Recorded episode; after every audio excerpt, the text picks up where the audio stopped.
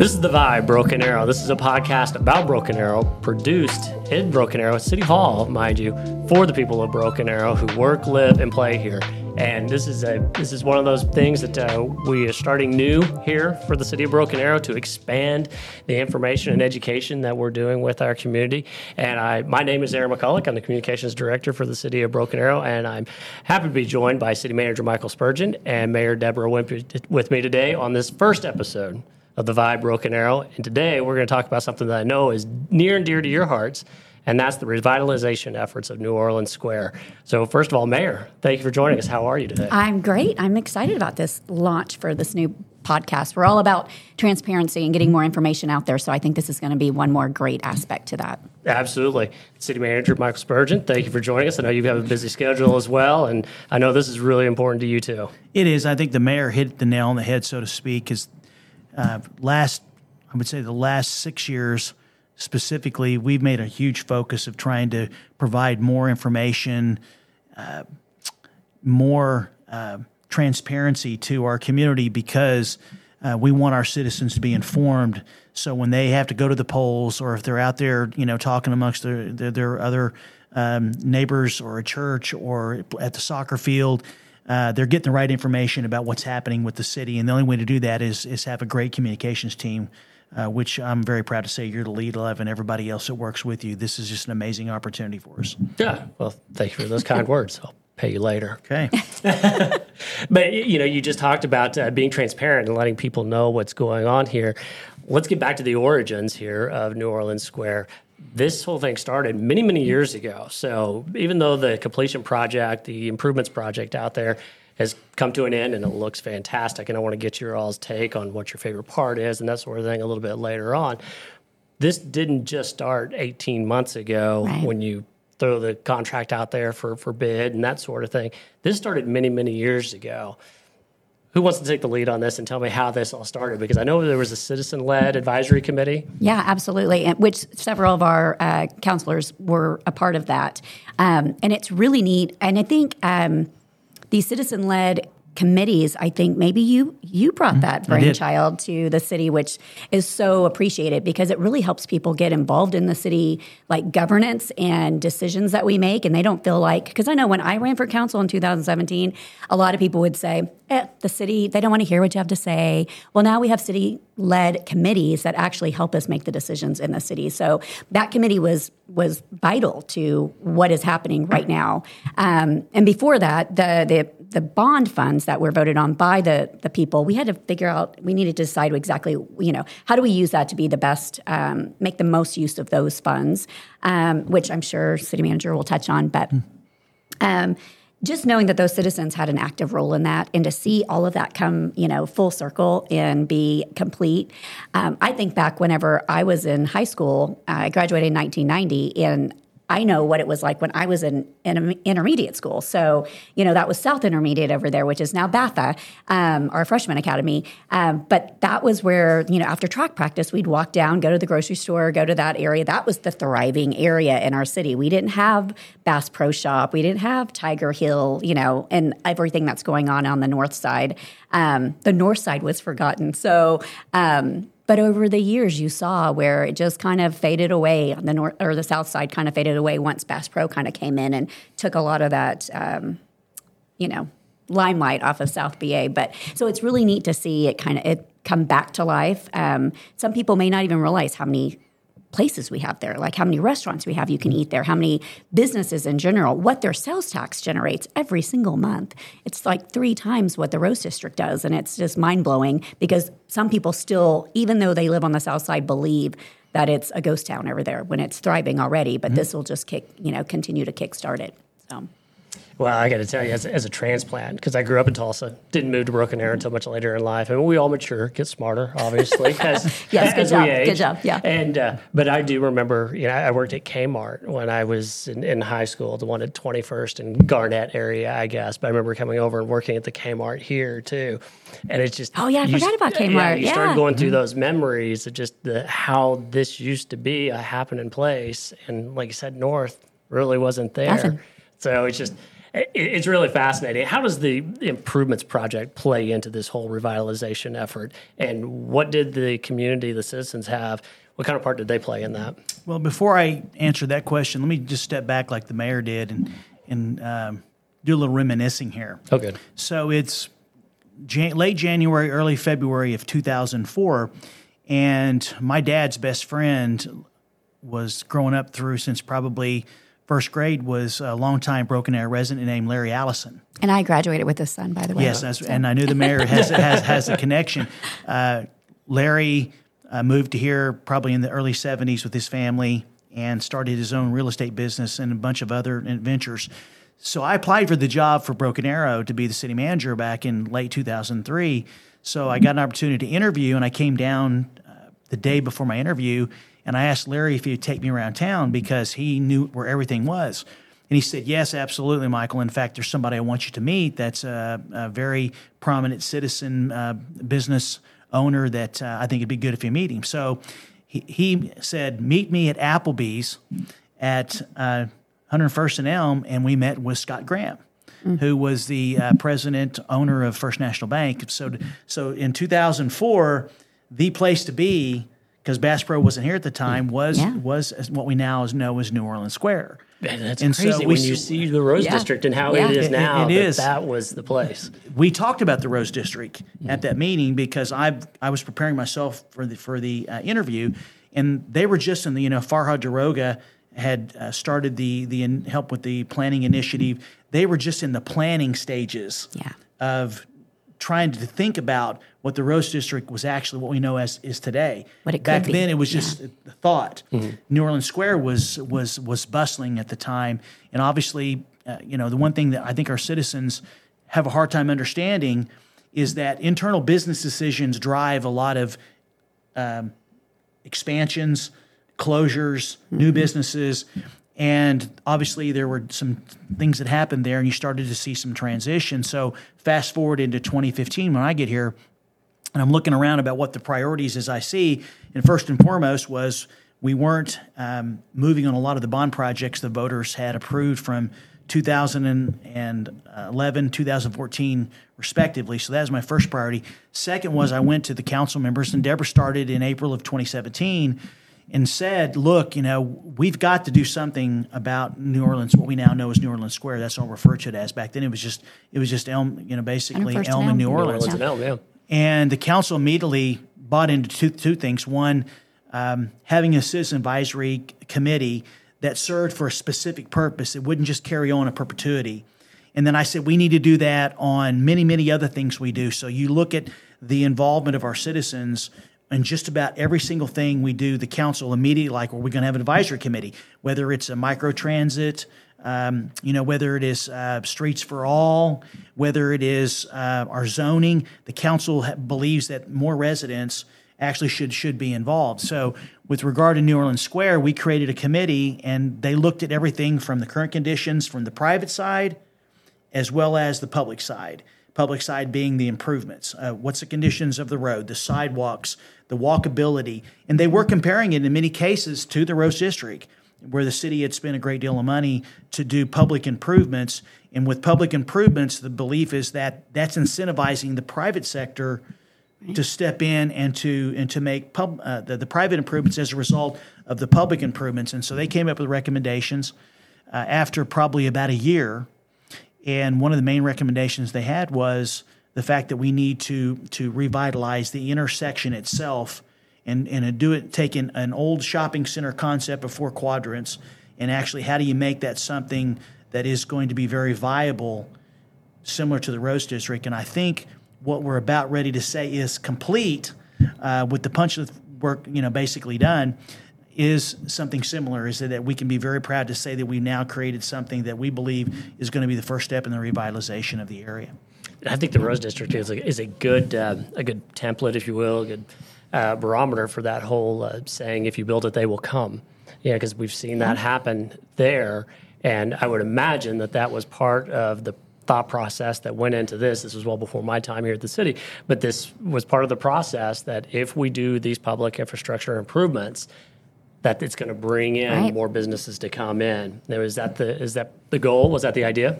I mean, absolutely, and I mean, and we've seen it already in one section of our our community. So it made sense that investing could bring the same outcome. So absolutely. Well, I think the most important word here, not to be trite, but the, that comes to mind when you ask that question, and I look at the commitment of the councils, is tenacity, because this isn't easy. I mean, there's Right. there's things that are, are a lot easier to work on in our community, and a lot of communities don't take the time or effort in policy or resources to do revitalization, and we do.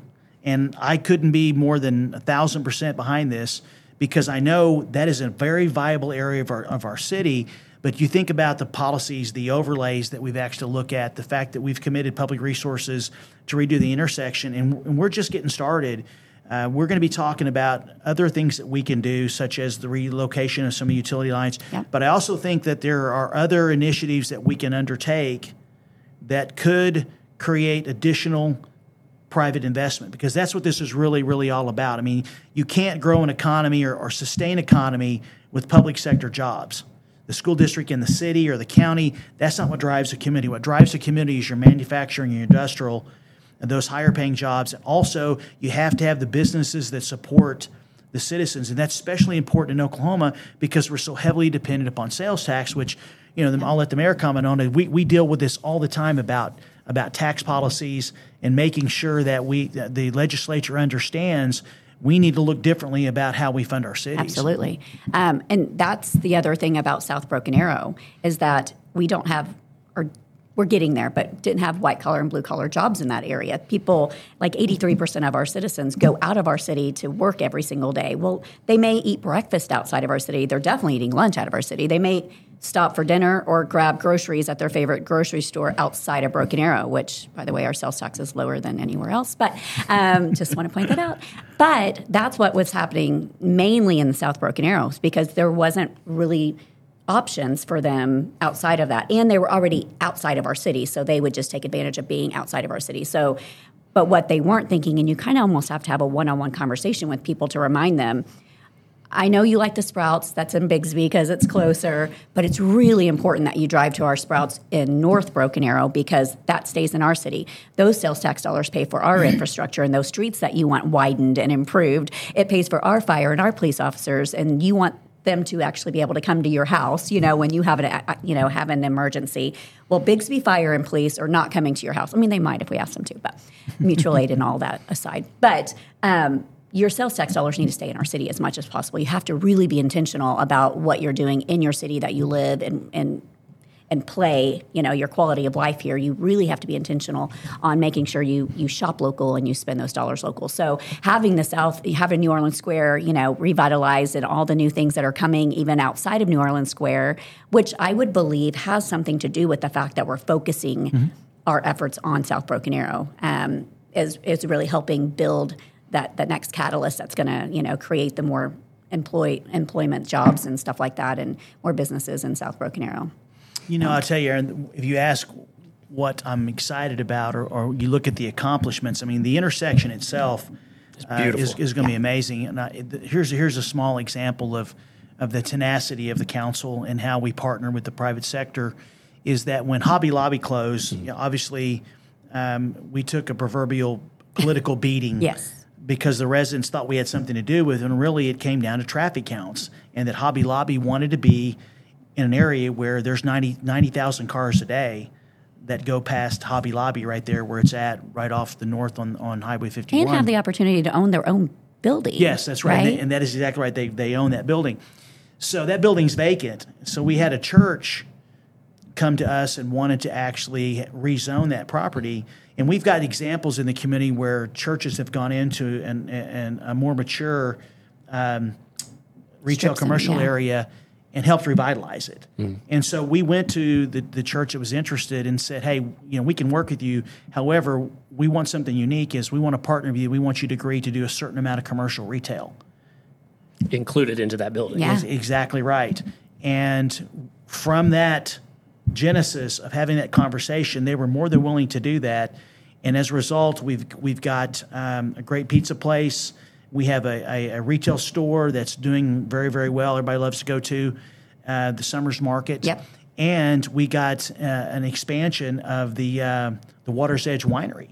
It's like their event center. Yeah. Exactly. So look at that. that. That's that's from just going and have a conversation, and they're also required to work with us to do nine to eleven thousand square feet of freestanding uh, type commercial retail, which we're we're currently working right now with the developer that wants to do that, and that's from just trying to partner with the private sector.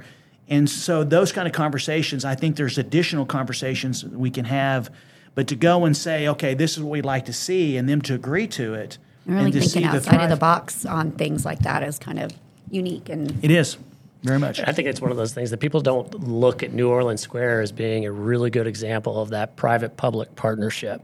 Because as you say, I mean, this was this was a huge part of it Yeah. to get us to where we're going. Uh, favorite parts of the intersection as it is now, these improvements.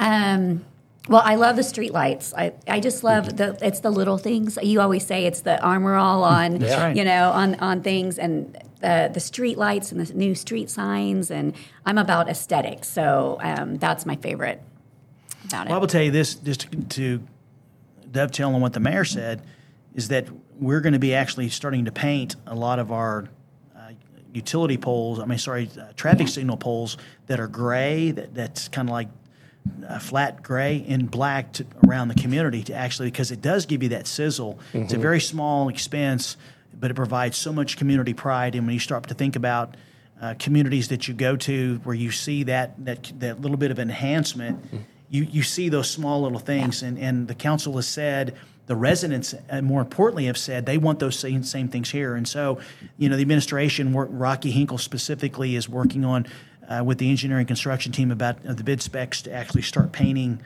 the uh, traffic signal poles black to, to not only for New Orleans Square or downtown in the Rose District, but but basically in key intersections across the city. That's that's so great because it's those little details Yeah. that set you apart, and there's a huge difference between that dull gray, silverish pole Old. from that really nice Yeah. black, and if Yeah. it's just paint. That's Yeah. all it is. I mean, you see it at your house. You know, it's time to paint this room. You Yeah. know, let's give it a fresh coat, and it just changes everything. Yeah. You know what's funny is that, that when we first started New Orleans Square, former community development director Larry Curtis had some um, unique ideas to do things to draw attention. Yeah. And one of the things that it was really interesting when we first put the piano out there and I we was did, going we did You the- get talk about the piano. yeah, and, and we also did the temporary striping.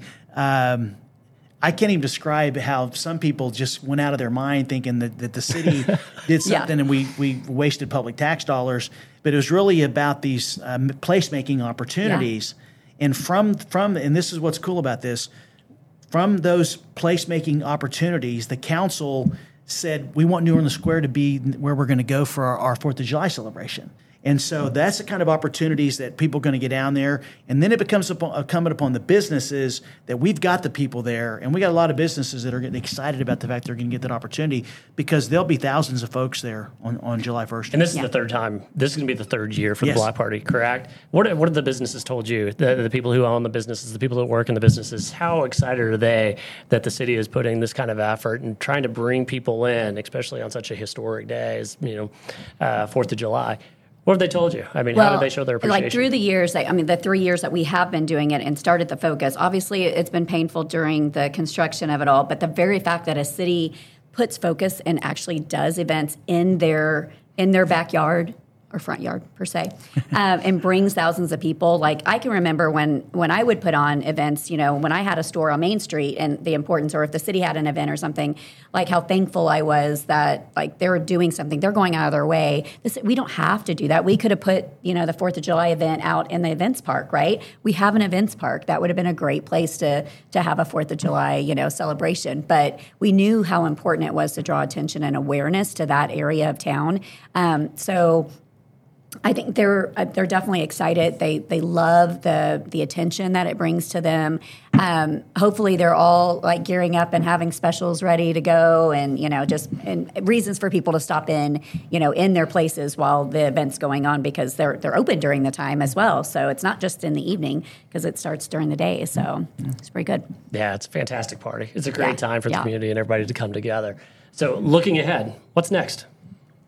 Well, that's that's a great question, and and we're not just going to set on the successes we have because that's not what we do. Sometime later this year, as a part of this fiscal year, we'll go talk to PSO and discuss with them the preliminaries of what we need to do to start the process of looking at the relocation of the utilities because that's a bond that's something we can either use some of the uh, the PSO funds that we have with the with the approval of the new franchise or if it's going to be uh, something that may be more than than some funds are available and we can look at the next round of general obligation bond packages so we'll begin that but the other thing that I'm very excited about is that even though that it, you may think that the area is completely mature and developed, it's not. There are lands available. Uh, what I would in basically the the northwest quadrant, and their lands available to the west of the of the southwest quadrant. And I would really like to talk to the council about what incentive opportunities there are that we could actually look at to try to once again see if those properties that are available could um, be put in some type of district, like say for a tax incremental financing district, um, to where we could help try to provide some small incentives to the private sector to make additional improvements, or try to work with the businesses on how a, a tax increment finance district could work about how if they make improvements, how how those improvements could benefit them uh, to, to basically to incentivize them to make more private investment. Because once again it's all about job creation when with regard to New Orleans Square in the surrounding area it's all about the creation of jobs and providing more lo- opportunities to shop local because I think the mayor hit on something that was very important is the amount of sales tax that comes to New Orleans Square is much more significant than it is within the Rose District. A lot of times people think that the Rose District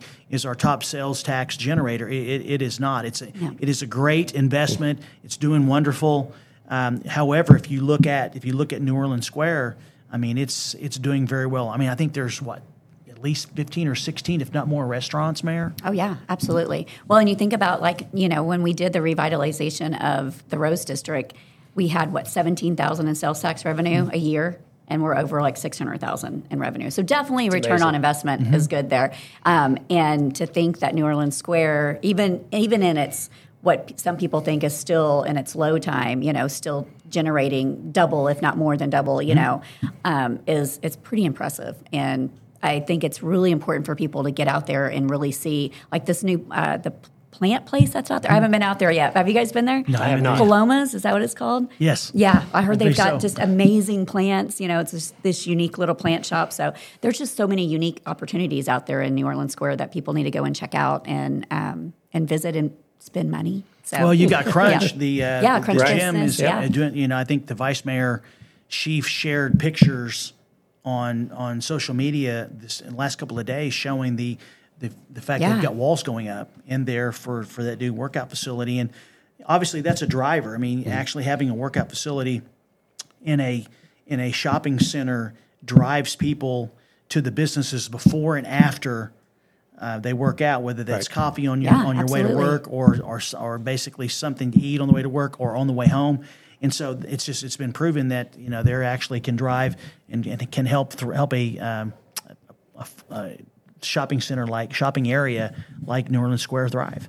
And how great is that that you have a business that's taking over for that let's face it abandoned building. Absolutely. You know, Large, it just huge. sat there for, yeah. for quite a while and now a tenant is going in there and promoting healthy lifestyle, that yeah. sort of thing. I mean, it's just it, it really does kind of show that redevelopment of the area and that folks see the potential and they're willing to bring their businesses in. And it's exactly. I mean, we actually needed that. We do have you know we have locally owned smaller gyms, but we don't we didn't have big gyms in the south side of mm-hmm. Broken Arrow, so that'll help. I mean, there's some on the you know south Bixby side that might be upset that we're going to pull away from them, but that's okay. We'll be okay. It's They'll be okay.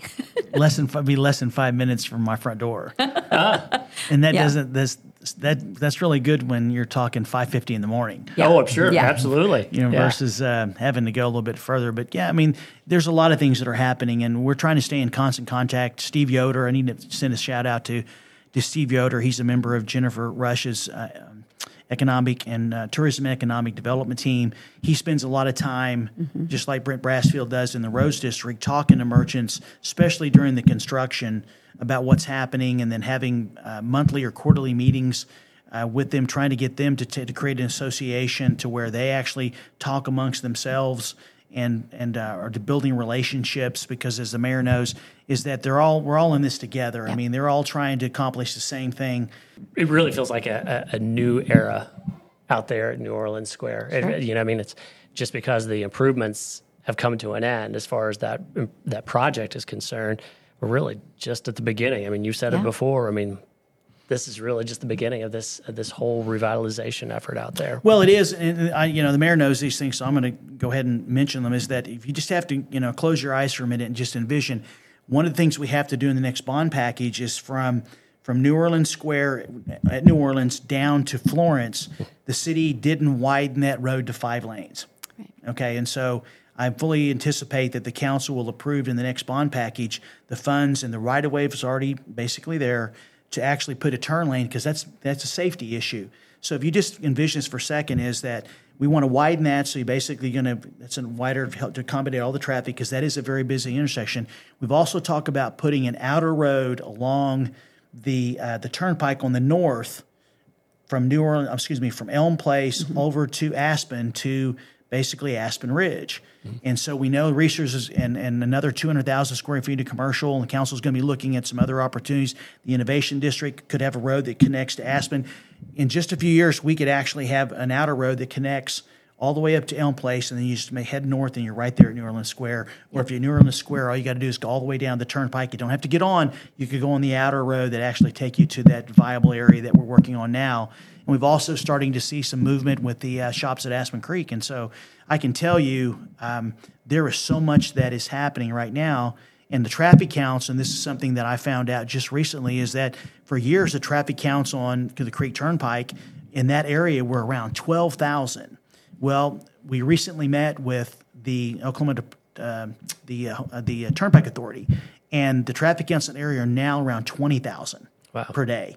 And so we're you look at about an eight percent growth. I understand the vice mayor was telling me about an eight percent growth per year is what they're seeing, and so you can see the traffic counts are coming up which we, we knew that they would because of all the homes that are being built there and more to be built. So you can starting to see it's it's not a coincidence that with the growth in the traffic counts and the growth in the homes, the private sector now sees that the, the homes that are here enough in the area where they draw those circles that they can support the investments they're making, which are going to return to the city is the sales tax dollars to help us maintain the quality of life in our city. Yeah, it's like I said before, build it and they will come. Yeah. Well, I was going to mention just real quick. You mentioned our vice mayor. I was uh, sh- speaking of shout outs.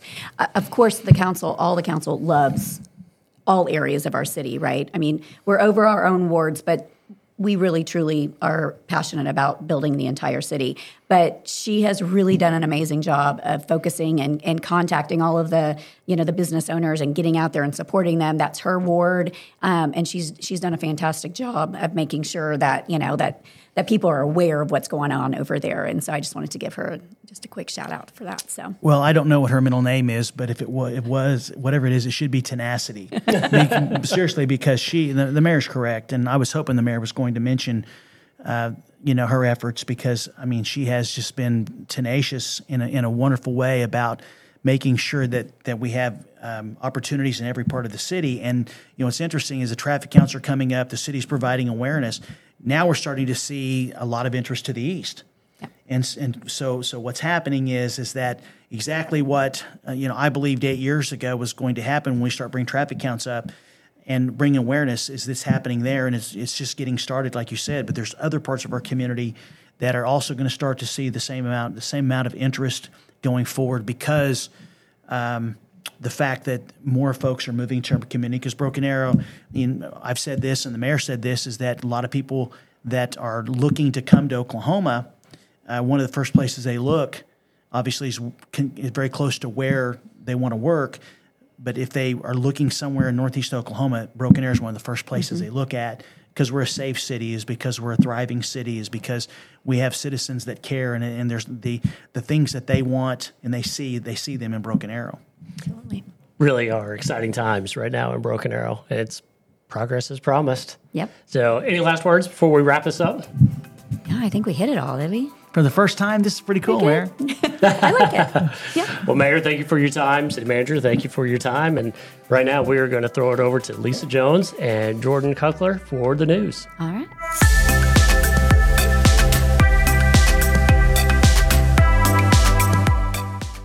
What's up, everybody? My name is Jordan Cuckler, and I'm here with Lisa Jones. And this is the news section of the podcast. If you made it this far, congrats. You're in it deep.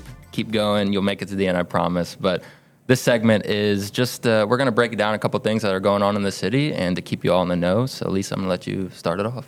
First of all, we have a brand new city council member. Yes, we do. We're very excited. His name is Justin Green. He's for Ward 4, and he's a corporal with the Tulsa County Sheriff's Office and he supervises the school resource officers.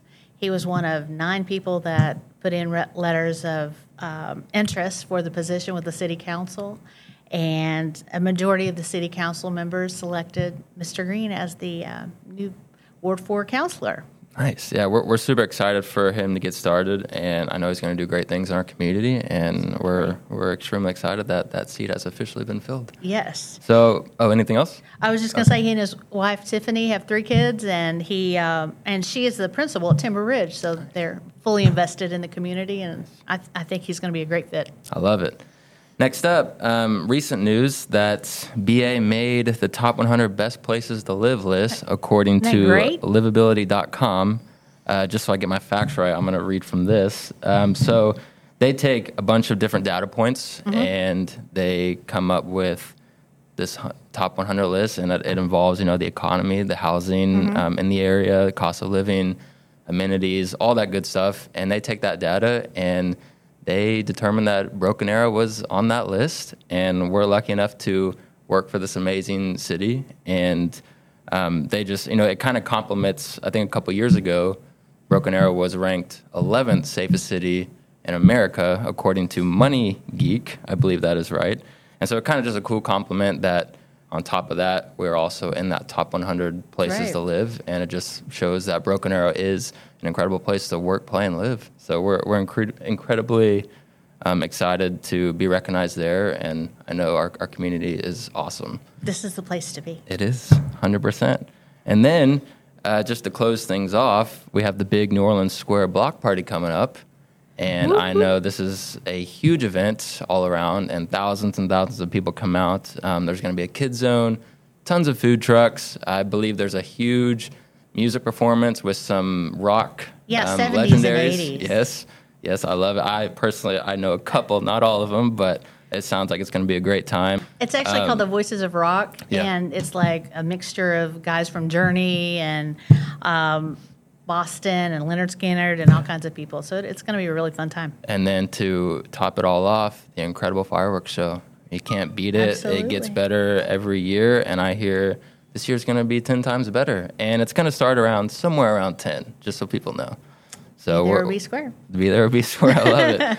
So we're super excited, and if you want to, you know, find more information about that, just go to our website, and all the info is there, and we'll, we'll see y'all out there. And Anything else you want to add into this? I think we got it. Awesome. So we're going to close things off now. We're going to pass it over to um, Aaron McCulloch and City Manager Michael Spurgeon for rounding third. Thanks, guys.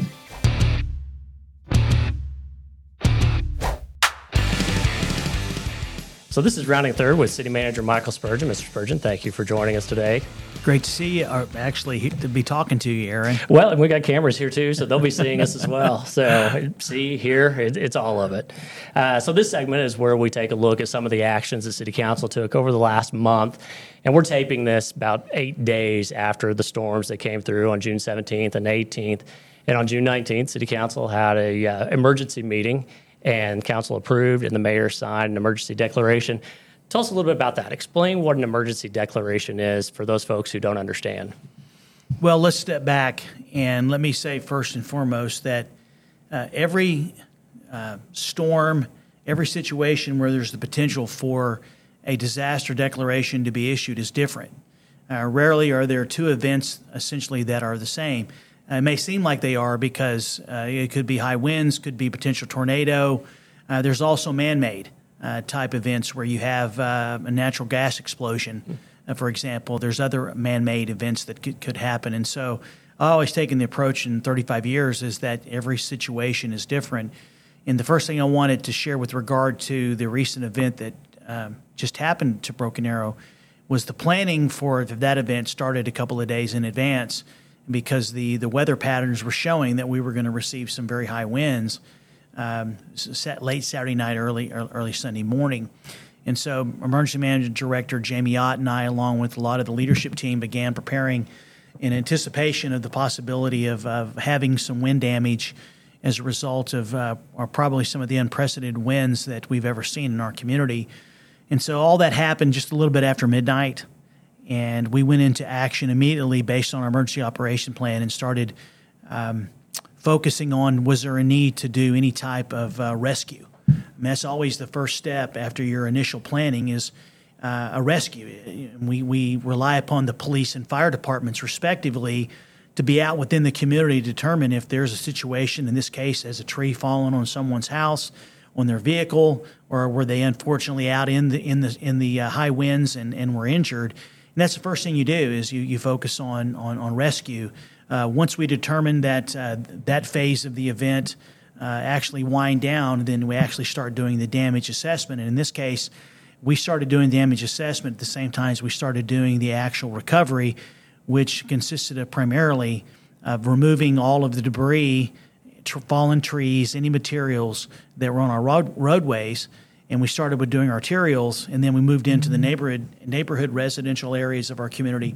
And we did that for really uh, two reasons. Number one, so emergency services would have the ability to get to wherever they needed to get to within our community to provide aid if needed. And secondly, is to make sure that because when I knew for a fact just from what I could see when I was driving around is that we were we had large power outages and we wanted PSO to be able to get to uh, their their lines and so that's that's a process we used. Uh, sun came up Sunday morning. We began the damage assessment. As as you uh, start to do the damage assessment, you're always thinking: Is there going to be a need to declare a disaster? Uh, is there going to be a need for requesting assistance? And that's a part of the damage assessment. And so Mayor Wimpee reached out to me. We we were communicating early Sunday morning, and she's asking, do we need to do a, a disaster declaration? And, and in concert, Jamie Ott and I have just decided that let's finish the damage assessment and see where we're at. And eventually, we determined that we, we needed to issue one simply to make sure that we had access to resources in the event um, that we had something that we were not prepared for was, for example, a critical infrastructure was damaged or so forth. Uh, but a part of that damage assessment is helps you determine if there's a need. And a lot of times, damage assessments uh, will, will reveal that there's a need for a disaster declaration. In this case, disaster declaration, as I've always used them, uh, do I not have the resources locally to be able to handle that that disaster? And there have been times in my career, uh, especially with flooding, when we needed to declare one um, because we knew that we were going to be overwhelmed. And in this case, we were fortunate enough with our pre planning and uh, to be able to say in the type of event that we had, uh, we were able to manage it. And so we were able to do concurrently our damage assessment as long with basically start clearing the roadways. And so Monday morning, I determined that we did need to actually do the disaster declaration. And then the mayor called for a special meeting at 4:50 on Monday, and the council passed it unanimously. So just to be clear, this wasn't called because of a manpower issue. We were able to manage. The city was able to manage the, um, the, the storm, if you will, the recovery efforts. This was more of a because of the damage that was done to be able to recoup some money. Is that why this is, this emergency declaration was, was was signed? Well, the the thing about disasters that sometimes because we hear the word FEMA, we hear the word state, uh, getting involved, state uh, civil defense, emergency management. Uh, the bottom line is that every event is still a local event. Uh, that event is the responsibility of the municipality, and you call for assistance based on your need. And to answer your question, in this particular situation, we determined that we could manage this event except for the electricity, obviously, because we don't uh, we don't provide electricity. Is that in, in, terms of the arterials, the recovery, um, you know, looking at is there a need for rescue? Our folks could handle this, and so we are very comfortable that we were, uh, were evaluating this. I do think that there's been some misunderstanding about uh, the issuance of a d- disaster declaration in this particular incident, and if the city would have done it earlier, uh, that it means would PO would have been in, PSO would have been in our community center, and that's simply not the case. I mean, two totally different things here. Uh, they are. Some people have obviously no one wants to be without power. Um, I was without power, for example, myself from right after midnight on uh, Sunday morning through Wednesday afternoon.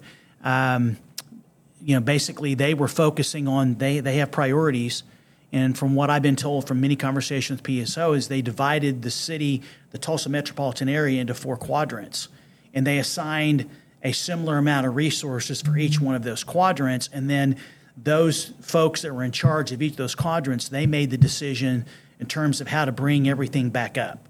And a lot of times they focused on uh, those areas such as the hospitals or where there is a need to to um, to, to, render aid. Those are a lot of the uh, the uh, most important things. Critical critical infrastructure, being able to make sure you can provide uh, safe drinking water and to process your wastewater. There's so many factors that go into the determination. And obviously, no one wants to be inconvenienced by having their electricity turned off, but there's a process. The fact that we we waited to finish our damage assessment, and it's not as easy as some people think. You just drive down three streets and you see uh, a number of trees down. To say that there's been a disaster, I have to look at everything. I have to look at um, the trees that are down. I have to look at our water plant, our sewer plant.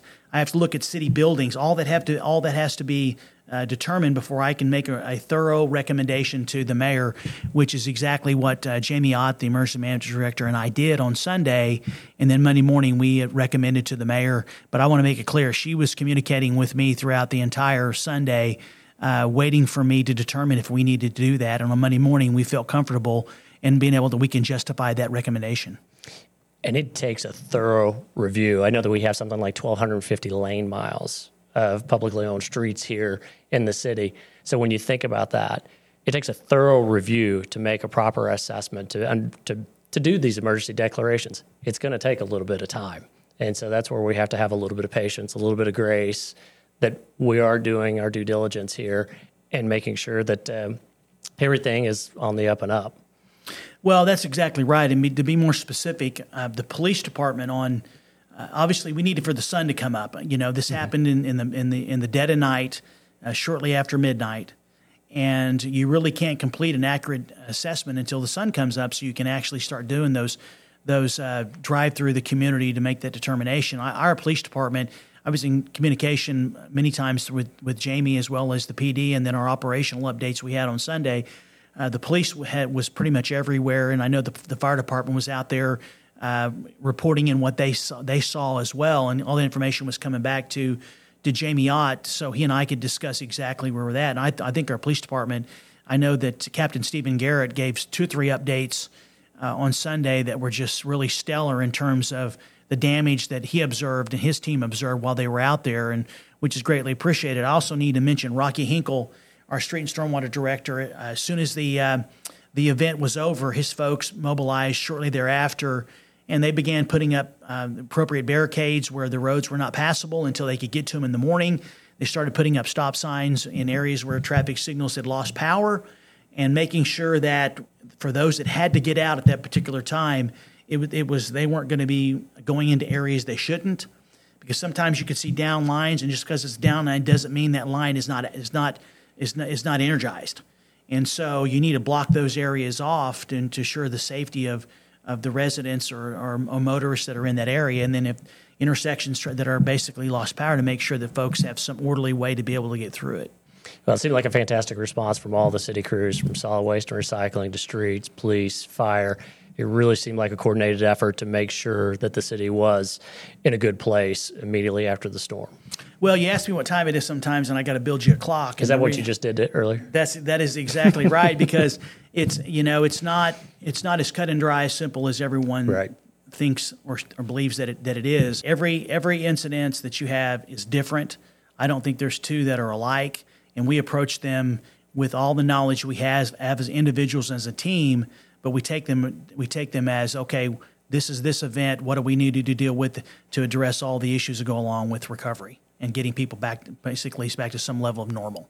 Well, appreciate all of your efforts and your leadership during that time. Let's shift gears. We have a new city councilor. We do. What do you think of Justin Green? Uh, I've had the privilege of uh, visiting with Justin on several occasions. I had the opportunity to talk to him a couple of times uh, before council actually um, uh, decided to basically appoint him. Uh, he was gracious enough to reach out to me and want to visit. And what I found was uh, an individual. And he wasn't the only one who reached out to you at that time who had submitted a letter of interest. You had others reach out to you as well, too. Oh, yes. I had several yep. that actually reached out that expressed interest. in in the position, which which I was glad to see. I mean, obviously, this open position and the fact that the city's so transparent that it, it generated a lot of interest. And we can talk about that because I'm sure you probably have some questions about about the process and what happened last last Monday night in that special meeting. But specifically with regard to Justin, he did reach out to me, and I had a chance to learn a little bit about him. And what I found out after those meetings was uh, it's a gentleman that has been very involved in Broken Arrow in many different respects for a very, very long time. His wife, for example, works in the Broken Arrow Public School District. And so they have some pretty deep uh, roots into Broken Arrow. And that whole process we went through was was very interesting. And so far, you know, in just a week, I mean, he's he came to our operational meeting we had with uh, the governor when he stopped in town last last Friday. Uh, he's been uh, communicating with staff and now we're getting ready for the uh, the big task of setting him up for his orientation into the organization, and that is a self-paced, uh, probably two to four month process of him getting to intimately uh, know what's going on at a, at a, uh, a policy level, uh, what's happening in all the respective departments within the organization, because when because when he sits up there, his next meeting, short of a special meeting, will be on July 17th He's making multi-million dollar decisions in some cases. He's also weighing in on policy that are currently under, under consideration by the council. And so it's my responsibility, along with the rest of the leadership team, to get him up to speed as quickly as possible. And he has, I believe, the proverbial hit the ground running and is very excited and anxious to get started. So you talked about the process, or you hit on the process. Let's talk about that a little bit. City Council held a special meeting on uh, June 19th to speak with those who are interested in the position for Ward 4. I think there were nine. Uh, I think we had 10 that had actually put in for it. I think there were nine that, that showed up to speak to them. Is that typical of the process for whenever you have a vacancy to, to have a special meeting like that to hear from them? Is that normal? Is it rare? Is you tell me. The fact that you know council there were two shalls in the law, which to me, my definition of shall was at least consider the appointment of someone. If you couldn't reach a consensus, then the second part of it would have uh, kicked in to actually go to the vote of the people. Um, yes, we had nine, and each one was given a, an, a, what I think is a reasonable amount of time to come up. They all submitted letters of interest. Many included their resumes, and they got up and talked about about really the common theme was uh, their love for Broken Arrow. Number one. Uh, secondly, wanting to be involved in a, in a community that they all felt was going in the right direction in terms of growth, um, basically, great place to live, work, and raise a family.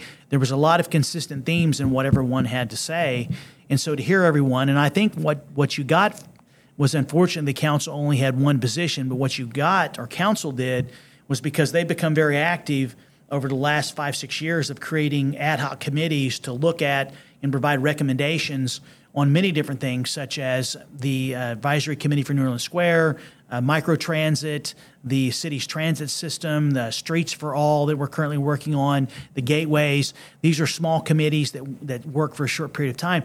I think they just found eight additional people that might be interested in getting involved.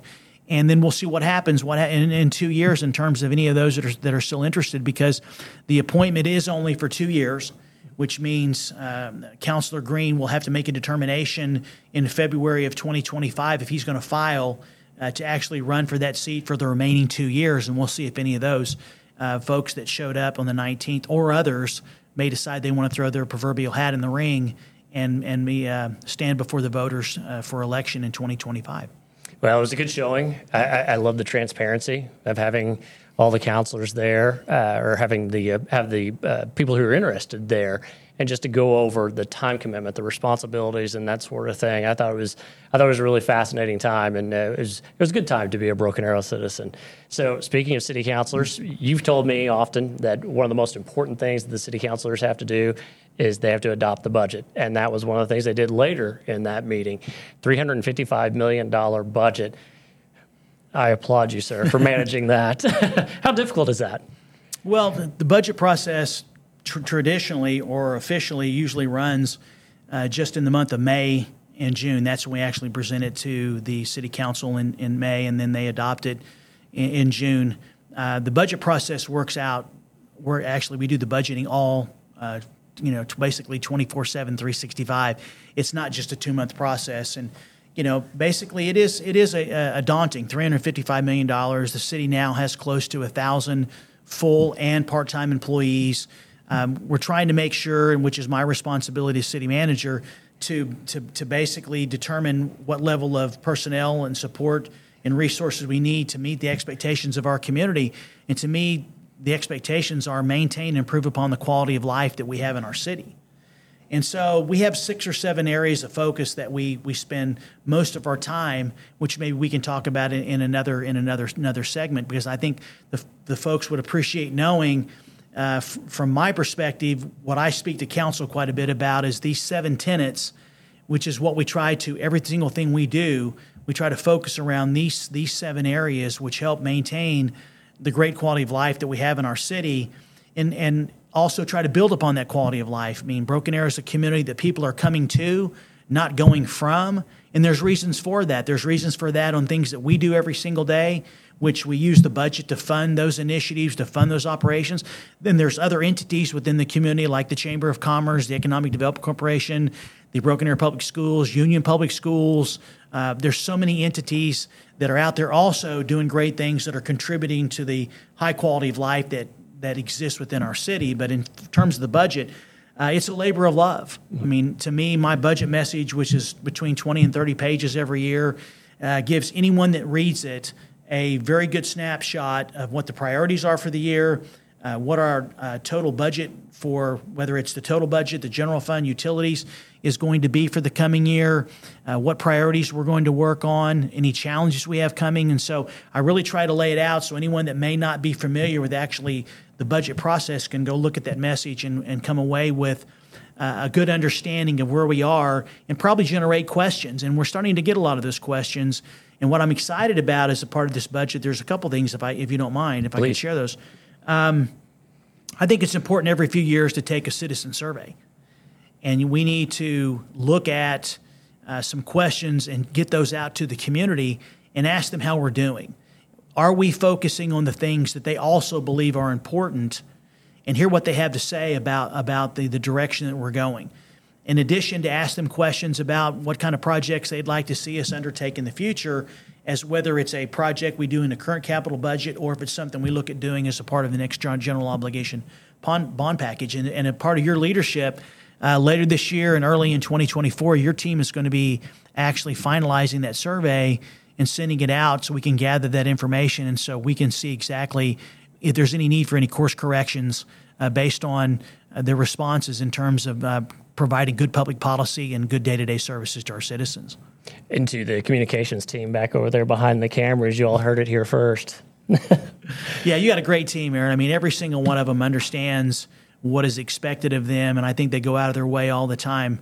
Uh, and you can see that when you're when you're taking a day off or, or a week off, you know, uh, being with your family is it's it's uh, you've created a great team to where um, there's not much drop off in in terms of performance because you picked the right people to help lead this this division and keep our community informed on what's going on. But this is this is a great document. I would encourage anyone that's listening or watching to go in and look at it and develop a better understanding of where we are financially, uh, where we are in terms of how we spend our dollars. There's plenty of pie charts in there.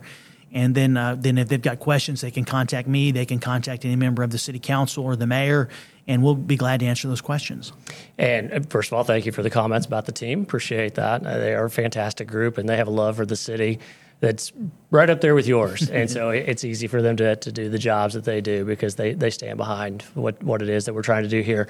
Uh, a couple of things we have this on the website so folks can go and look at that look at it there. You're going to send a letter out to folks with just kind of an executive summary with utility bill messaging and whatnot and then we'll start putting together the thrive financial report as well which will have a lot of this information in it too. So I just wanted to give people a heads up that there are a couple different ways that you can stay in the know when it comes to this sort of thing. I appreciate you joining us for rounding third. We are we're headed home. Okay. it's now time for be a good neighbor with aubrey cease and michael godfrey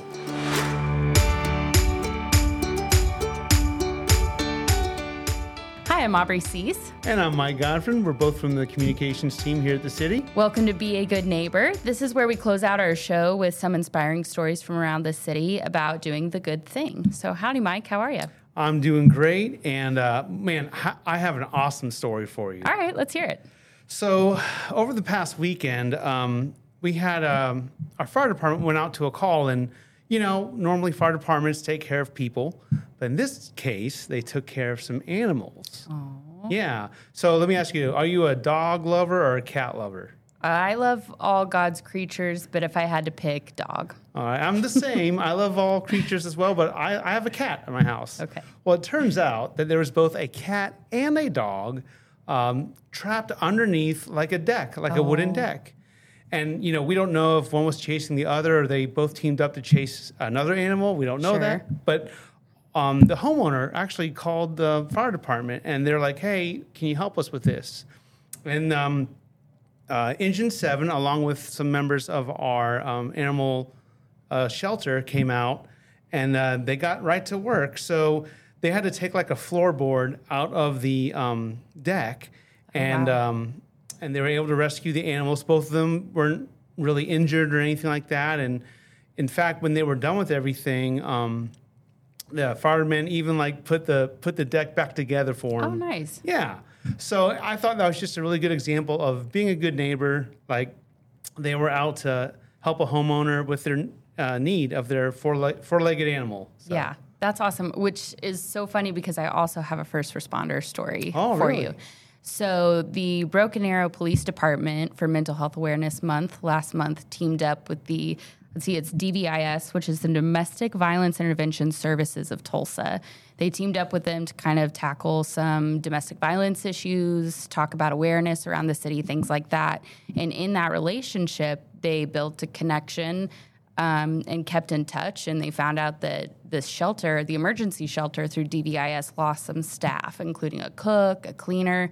Oh, wow. So, Broken Arrow Police Department Chief Brandon Berryhill approved some of those shifts to be donated in time. So these BA police officers are going down to the shelter and volunteering some of their shift time to help cook and clean. And actually, I spoke to Jacqueline Wallace. She is the research and planning specialist for BAPD. And she's been going down there a couple times. And she said that the kids are starting to recognize the faces and the names of these officers and building a really good relationship and rapport and starting to open up about feeling comfortable about being in this shelter. So I thought that was a great story. And actually, the firefighters, BAFD, they're donating their personal time to go down there and also help out along with the police officers. We have some really awesome people that we're fortunate to work with. Yeah, and I think it would be a great idea if people wanted to share their stories with us. They can hit us up on social media or our website. So until then, we'll see you around town, neighbors. The Vibe Broken Arrow is produced by the City of Broken Arrow. Thank you for listening. Don't forget to subscribe to hear more about Broken Arrow, the city where opportunity lives.